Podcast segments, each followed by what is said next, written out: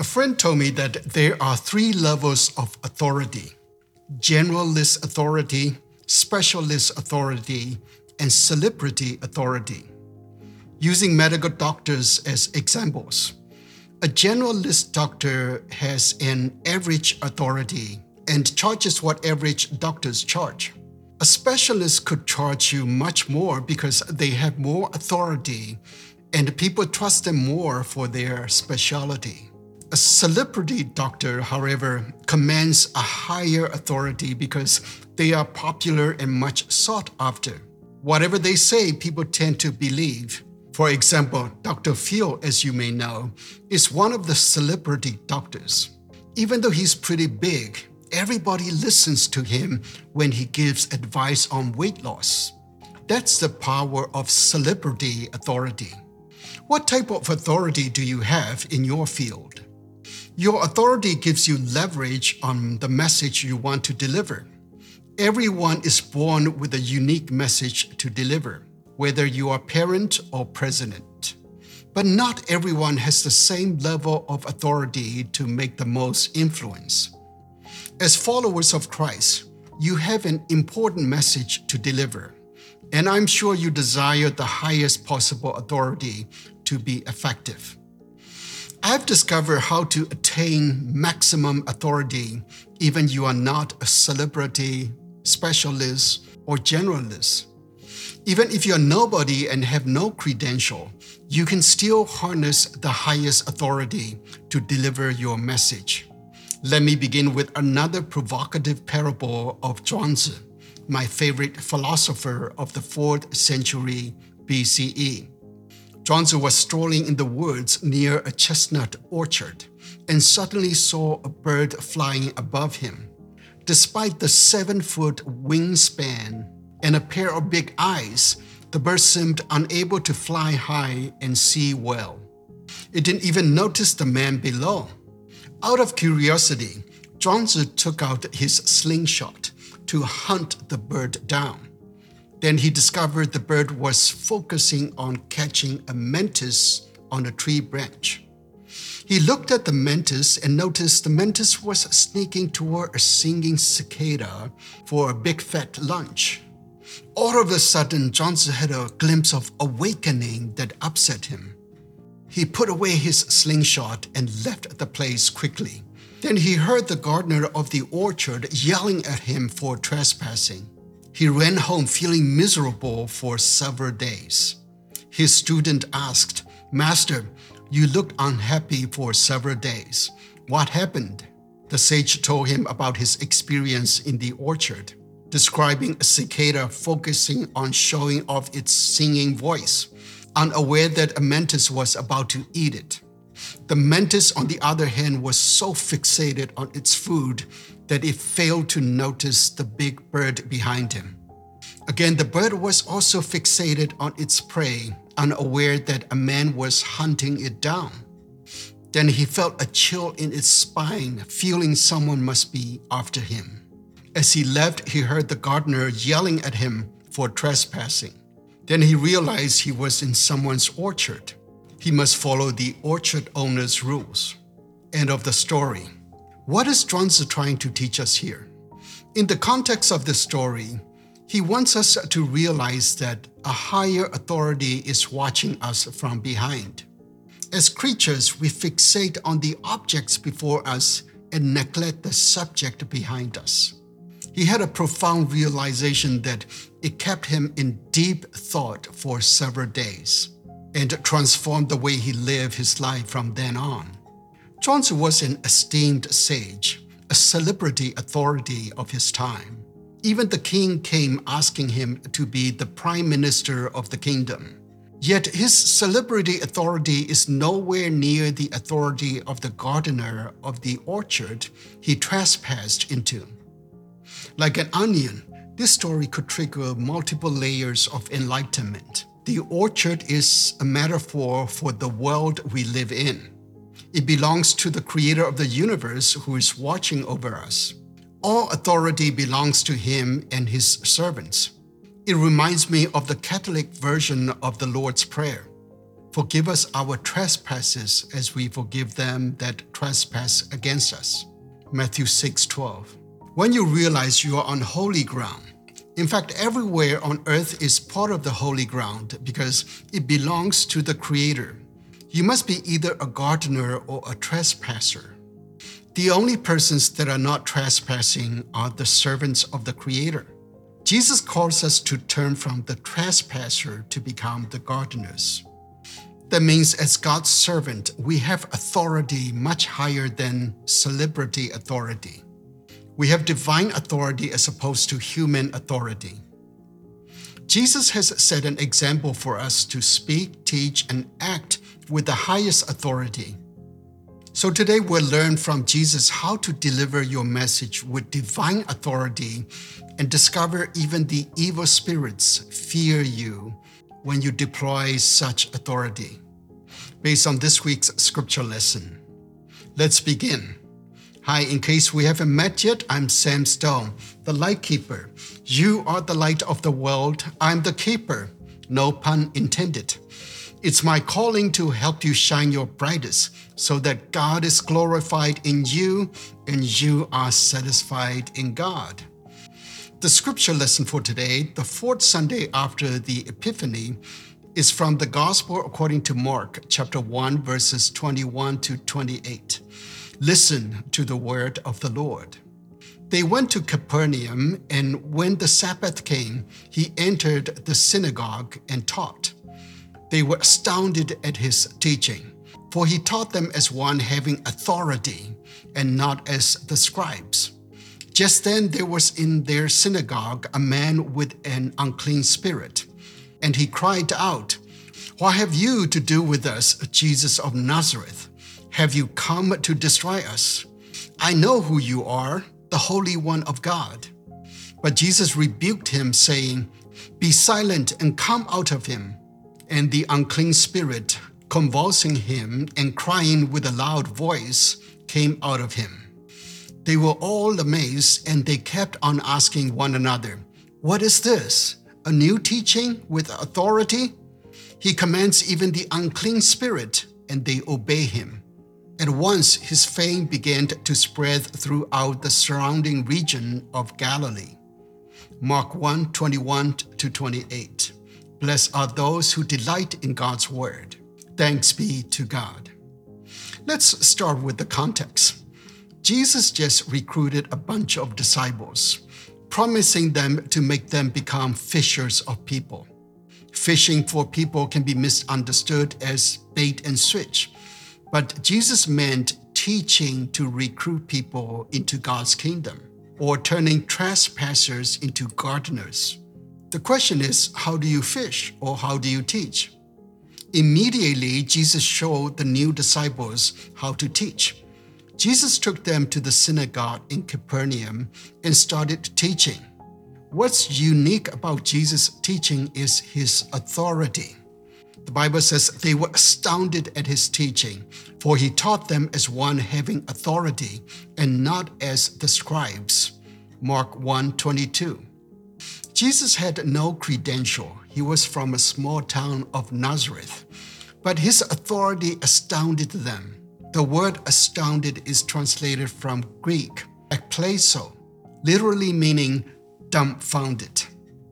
In those days, when it comes to teaching the Bible, the scribes were the celebrity authority. However, people felt the scribes couldn't hold a candle to Jesus. Later in the passage, they were all amazed and they kept asking one another, What is this? A new teaching? With authority? He commands even the unclean spirits, and they obey him. Verse 27. They felt Jesus was a breath of fresh air, a new teaching with authority. Even the unclean spirits obeyed him. Traditionally, this passage is only interpreted from the perspective of Christology. Jesus' teaching with authority revealed his divinity as the Son of God. Put it in the context, we must go beyond such a fundamental interpretation. Jesus was not here to show off his authority. He was training his disciples. He's also here to recruit us to share his authority. As he said in the Great Commission, all authority in heaven and on earth has been given to me. Go therefore and make disciples of all nations, baptizing them in the name of the Father, of the Son, and of the Holy Spirit. Matthew 28 18 to 19. The phrase go therefore implies transferring of his authority to you to make disciples. What are disciples? They are students, learners, and pupils, the objects of your teaching. To baptize them is to turn them from trespassers into gardeners, so they belong to God's vineyard, the holy ground, the kingdom of God. The rest of the Great Commission says, and teaching them to obey everything that I have commanded you. And remember, I'm with you always to the end of the age. Verse 20 Our job is to teach. As we do, Jesus promises to be with us always, because when we teach, we channel his authority in heaven and on earth with us. Having this authority is essential before we do anything because Jesus said, I am the vine and you are the branches. Those who abide in me and I in them bear much fruit. Because apart from me, you can do nothing. John 15, 5. Apart from me, you can do nothing. That's a humble pill to swallow because most people out there think they can do everything apart from Him. To do anything without Him is a formula for stress. To rely on His authority is freedom from stress and anxiety. Now we can see two phenomena of teaching with the highest authority. The first phenomenon is that people listen to you. You don't have to be a generalist, specialist, or celebrity to influence people.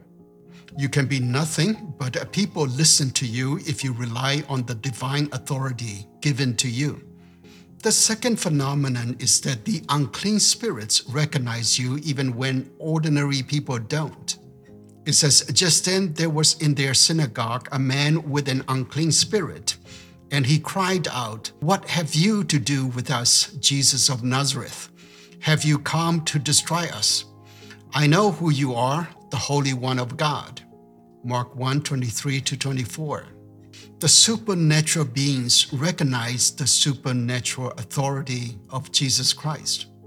They thought Jesus came to drain the swamp.